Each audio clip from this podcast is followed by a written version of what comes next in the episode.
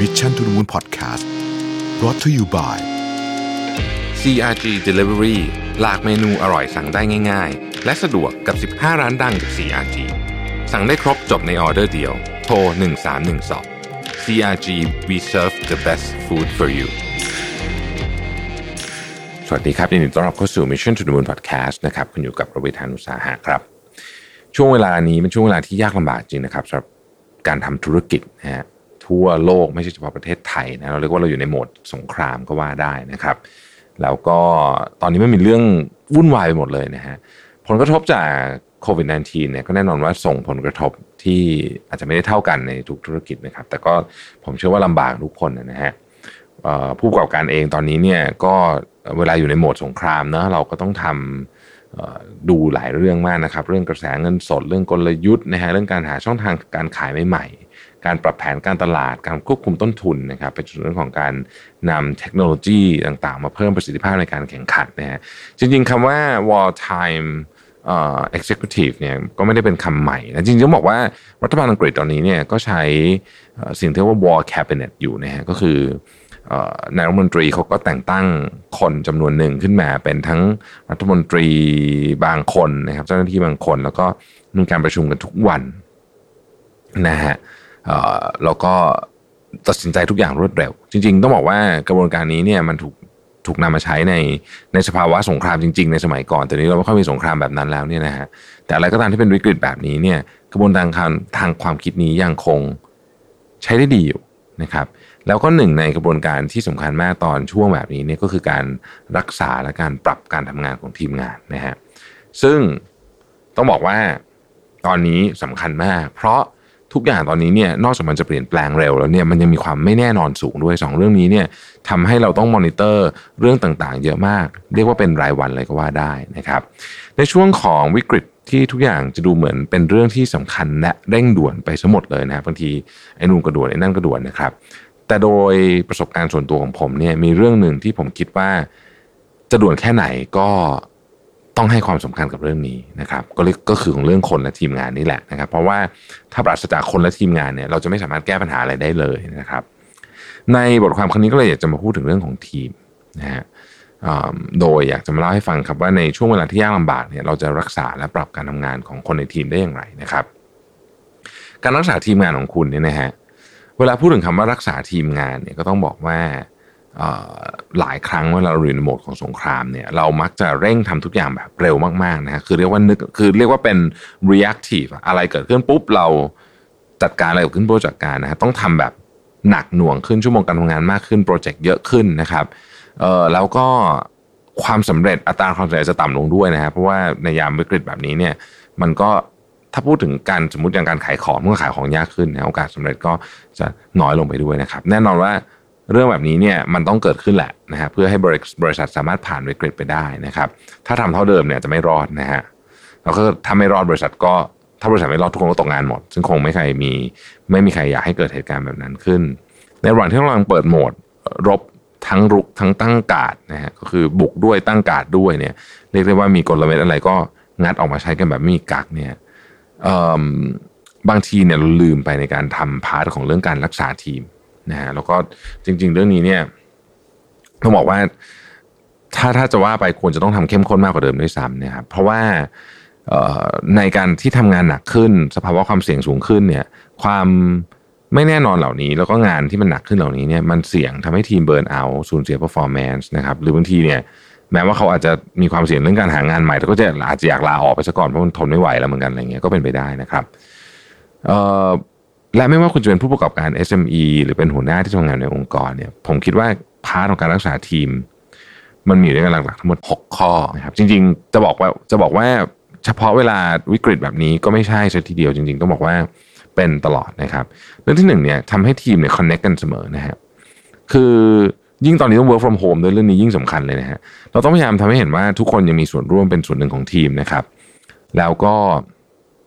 อืม เวลามีอะไรที่เป็นการตัดสินใจที่ต้องทำร่วมกันก็ต้องทำร่วมกันจริงๆนะฮะมีการอัปเดตเรื่องงานมีการประชุม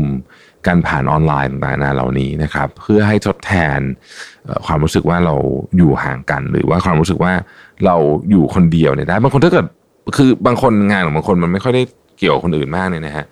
เวลา work from home เนี่ยเหมือนเขาหายไปเลย ซึ่งอันนี้เป็นเป็นสิ่งที่ไม่ดีนะครับ ข้อที่สองเมื่อมีความผิดพลาดอย่าจ้องหาแต่คนผิดนะฮะ ในช่วงเวลาของการฝ่าวิกฤตเนี่ยแน่นอนว่าทีมงานต้องทำงานมากขึ้น มี workload เยอะขึ้น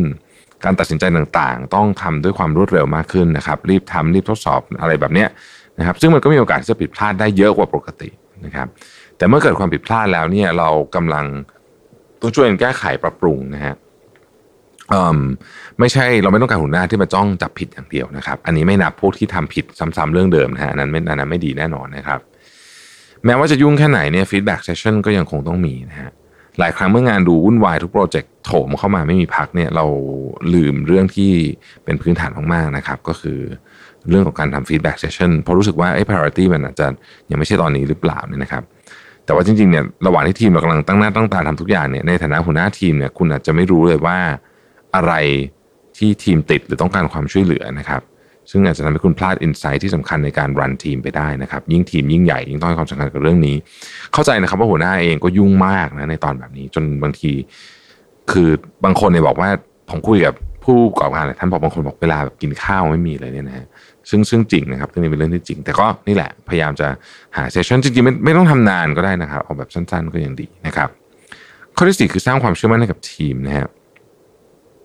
ซึ่งเรื่องนี้เป็นเป็นเรื่องที่ผมได้ข้อมูลมาจากการทำ feedback กับคนในทีมของผมเองเลยนะครับ ซึ่งตัวผมเองก็พยายามทำเรื่องนี้อย่างมากคำว่าความเชื่อมั่นเนี่ยนะฮะคือไม่ว่าสิ่งใดที่ทีมกำลังทุ่มเททำอยู่ตอนนี้เนี่ย คุณในฐานะหัวหน้าทีม ได้สร้างความเชื่อมั่นและมั่นใจให้กับทีมว่า สิ่งที่กำลังทำไปเนี่ย ต้องนำไปสู่ผลลัพธ์ที่ดีกว่าในวันข้างหน้านะครับ หรือจริงๆแล้วทีมคุณไม่รู้สึกอย่างนั้น อันนี้สำคัญต้องทำให้คนรู้สึกทั้งหมดนะครับ แต่นั่นไม่ได้หมายความว่าเราจะการันตีว่าทุกโปรเจกต์จะต้องสำเร็จไปทั้งหมดนะครับเพราะแน่นอนมันมันมันเป็นไม่เป็นอย่างนั้นอยู่แล้วนะครับ เพียงแต่ทุกครั้งที่เราทำหรือไม่ทำอะไรก็ตามเนี่ย เราต้องสื่อสารสาเหตุหรือก็บอก why ให้ชัดเจนนะครับ ข้อต่อไปคือมองเห็นทุกคนในทีมนะมันมีคำทักทายดั้งเดิมของชาวซูลูในแอฟริกาใต้นะฮะซึ่งที่บอกว่า Sawubona Sawubona นะฮะซึ่งแปลว่าเราเห็นคุณนะครับ แปลว่ามันเป็นเรื่องที่อาจจะดูเล็กน้อยแต่มีความสำคัญมากนะครับ เพียงแค่ทักทายหรือพูดคุยเล็กน้อยตอนเช้าถามถ่ายเรื่องทั่วไปนะฮะหรือในกรณีที่ต้อง work from home เนี่ยก็อาจจะพูดคุยกันก่อนมิ팅อันนี้อันนี้เราคุยกันหลายทีแล้วเนาะใน Mission to the Moon ว่า เวลาเราจะก่อนที่จะคุยกับเรื่องจริงจังเรื่องงานเนี่ยบางทีทักทายกันสักเล็กน้อยก็ดีนะครับเอ่อก็เป็นการทำให้คนรู้สึกว่า เออเราเรามีปฏิสัมพันธ์เรามีความเป็นทีมนะฮะทำให้รู้สึกว่าหัวหน้ามองเห็นต่าง นะครับ ข้อที่ 6 ก็คือเรื่องของการพักเป็นเรื่องสำคัญนะครับจริงอยู่ในช่วงเวลาวิกฤตในการทำงานแบบเดิมๆคงไม่สามารถทำให้เราผ่านวิกฤตไปได้ ต้องทำงานหนักขึ้นนะฮะผมเชื่อว่าทุกคนทำงานหนักขึ้น แต่ว่ามนุษย์ก็ต้องพักนะฮะคำว่าพักเนี่ยไม่ได้หมายถึงการแบบหายไปแล้วพักร้อนหรืออะไรแบบนี้นะครับ เพราะว่าในช่วงเวลาแบบนี้คงจะทำไม่ได้นะฮะแต่ว่าคำว่าพักนี่คืออาจจะมี session เล็ก ๆ นะครับ ให้คนได้เล่นนะอย่างทีมงานของ Mission to the Moon เองเนี่ยก็พักด้วยการเล่น ไพ่อูโน่เล่นบอร์ดเกมเล่นอะไรพวกนี้เนี่ยนะครับเพราะว่าบางทีมันไม่ไหวมันก็ต้องพักแบบนี้นะฮะแล้วเราก็กำลังทำเรื่องของที่นอนอะไรอย่างเงี้ยนะฮะให้ให้คนสามารถพักนอนได้ ถ้าคนในทีมคนไหนที่มี workload มากๆ อาจจะช่วยหาทางกระจายงานออกบ้างนะครับ เพราะอย่างที่บอกครับว่าตราบใดที่เรายังเป็นมนุษย์เนี่ยการพักผ่อนเป็นสิ่งสำคัญและจำเป็นนะครับ ข้อต่อไปก็คือการปรับการทำงานของทีมในช่วงวิกฤต เมื่อกี้นี้เราพูดถึงการรักษาทีมใช่ไหม พอรักษาแล้วเนี่ยก็ต้องมีขาหนึ่งคือต้องปรับด้วยนะครับ ซึ่งคิดว่าในช่วงเวลานี้เนี่ยเป็นเวลาที่ดีนะในการปรับ เพราะว่าเวลามาวิกฤตเนี่ยสิ่งหนึ่งที่มันเกิดขึ้นก็คือ คนเรามักจะมีแรงต้านกับความเปลี่ยนแปลงค่อนข้างน้อยนะครับอันที่หนึ่งครับ rotate and upskill นะฮะข้อนี้ค่อนข้างสำคัญเลยสำหรับธุรกิจที่ได้ผลกระทบรุนรับผลกระทบรุนแรงจากกรณีโควิด -19 เนี่ยนะครับ เพราะว่าบางธุรกิจเนี่ยไม่สามารถเปิดบริการต่อได้นะฮะ เมื่องานที่มันมีอยู่เนี่ยมันทำต่อไม่ได้รายได้ก็หดไปเลย เพราะฉะนั้นการเปลี่ยนหรือหมุนเวียนคนในทีมไปทำสิ่งอื่นเนี่ยนะครับหรือว่าการทดสอบให้คนในทีมเนี่ยได้มีโอกาสลอง skill ใหม่ๆ จึงเป็นเรื่องสำคัญนะครับซึ่งบางเรื่องอาจจะทำได้เลยนะฮะเช่นเอายกตัวอย่าง เช่น โรงแรมเนี่ยที่ที่ปิดไปบางทีเขาให้คนไปทำอาหารอะไรเงี้ยเขามีฟังก์ชันอาหารแล้วก็คือไปส่งอาหาร แต่ว่าบางอย่างต้องต้องเรียนทักษะใหม่นะฮะอันนี้ก็ต้องมีการเทรนกันพอสมควรนะครับพิจารณาเรื่องการปรับ workflow ของทีมนะฮะ เพื่อทีมสามารถทำงานได้คล่องตัวมากขึ้นเนี่ยการปรับ workflow เป็นสิ่งสำคัญนะครับ อะไรที่ติดติดขัดขัดพวกนี้เนี่ยนะฮะต้องพิจารณาปรับและตัดออก ในช่วงเวลาของวิกฤตแบบนี้เนี่ย สิ่งหนึ่งที่มันต้องเรียกว่าเป็นข้ออาจจะอาจจะใช้ว่าข้อดีไม่ได้ใช่ทีเดียวแต่มันเป็นข้อที่มันเกิดขึ้นจริงๆก็คือว่า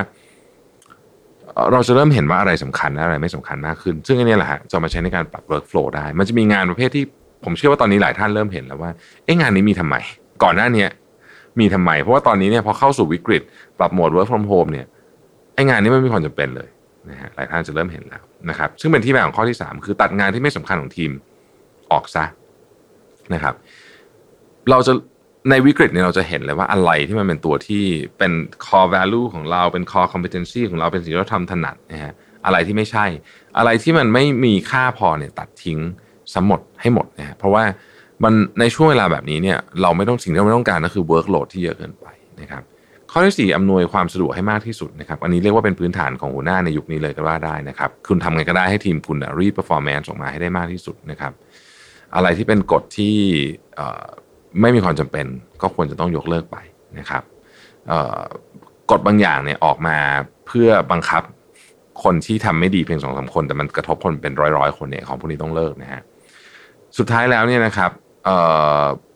ไม่ว่าจะเป็นบริษัทเล็กหรือใหญ่เนี่ยเมื่อต้องมาเชิญกับวิกฤตหรือช่วงเวลาที่ท้าทายเนี่ยนะครับไอคนที่ทำงานประเภทแบบone man show เนี่ยมาเดียวๆ แล้วสามารถกอบกู้ธุรกิจได้เลยเนี่ยแทบจะเป็นไปไม่ได้มีถ้ามีก็น้อยมากนะฮะมันจงรักษาและช่วยทีมคุณให้มากที่สุดนะครับ เพราะว่าทีมที่ดีนี่แหละจะทำให้บริษัทสามารถก้าวผ่านวิกฤตไปได้นะครับ ผมขออนุญาตทวนอีกทีหนึ่งนะครับทั้งในส่วนการรักษาและปรับการทำงานของทีมนะฮะเผื่อท่านใดจะลองไปปรับใช้ดูนะครับ หนึ่งคือ part การรักษาทีมงานเนี่ยนะครับหนึ่งข้อที่หนึ่งคือทำให้ทีม connect กันเสมอ ข้อที่สองเมื่อมีความผิดพลาดอย่าจ้องหาแต่คนผิด ข้อที่3แม้ว่าจะยุ่งแค่ไหน feedback session ยังคงต้องมี ข้อที่4สร้างความเชื่อมั่นให้กับทีม ข้อที่5มองเห็นทุกคนในทีม ข้อที่6กการพักยังคงเป็นเรื่องสำคัญ part การปรับการทำงานของทีมนะครับ 1. rotate and upskill นะโดยเฉพาะใน ธุรกิจที่ส่งผลกระทบ ได้รับผลกระทบเยอะจากโควิดนะครับ ข้อที่2พิจารณาเรื่องการปรับ workflow ของทีม ข้อที่ 3 ตัดงานที่ไม่จำเป็นหรือไม่สำคัญของทีมออกซะนะครับแล้วข้อที่ 4 อำนวยความสะดวกให้มากที่สุด ก่อนจบผมขอทิ้งท้ายด้วยคำพูด อันทรงพลังของบุรุษผู้เป็นตำนานแห่งวงการกีฬาของโลกอย่างไมเคิลจอแดนนะครับ เคยกล่าวเอาไว้ว่า talent wins game but teamwork intelligence win championships นะฮะความสามารถทำให้คุณชนะเกมได้ แต่ teamwork และสติปัญญาจะทำให้คุณเป็นแชมป์ได้นะครับและเช่นเดิมนะครับสำหรับ EP นี้ต้องขอขอบคุณผู้สนับสนุนใจดีอย่างเพลินเพลินบายกรุงศรีกูรู เรื่องเงินเรื่องง่าย อ่านได้เพลินเพลินที่กรุงศรี .com เขารวบรวมเอาบทความดีๆ เกี่ยวกับเรื่องการเงินและไลฟ์สไตล์จากผู้เขียนหลากหลายท่านมาไว้ อย่างในเนื้อหา EP นี้เองเนี่ยนะครับ ผมก็เขียนไว้ในกรุงศรี .com ด้วยเช่นกันสำหรับใครที่สนใจ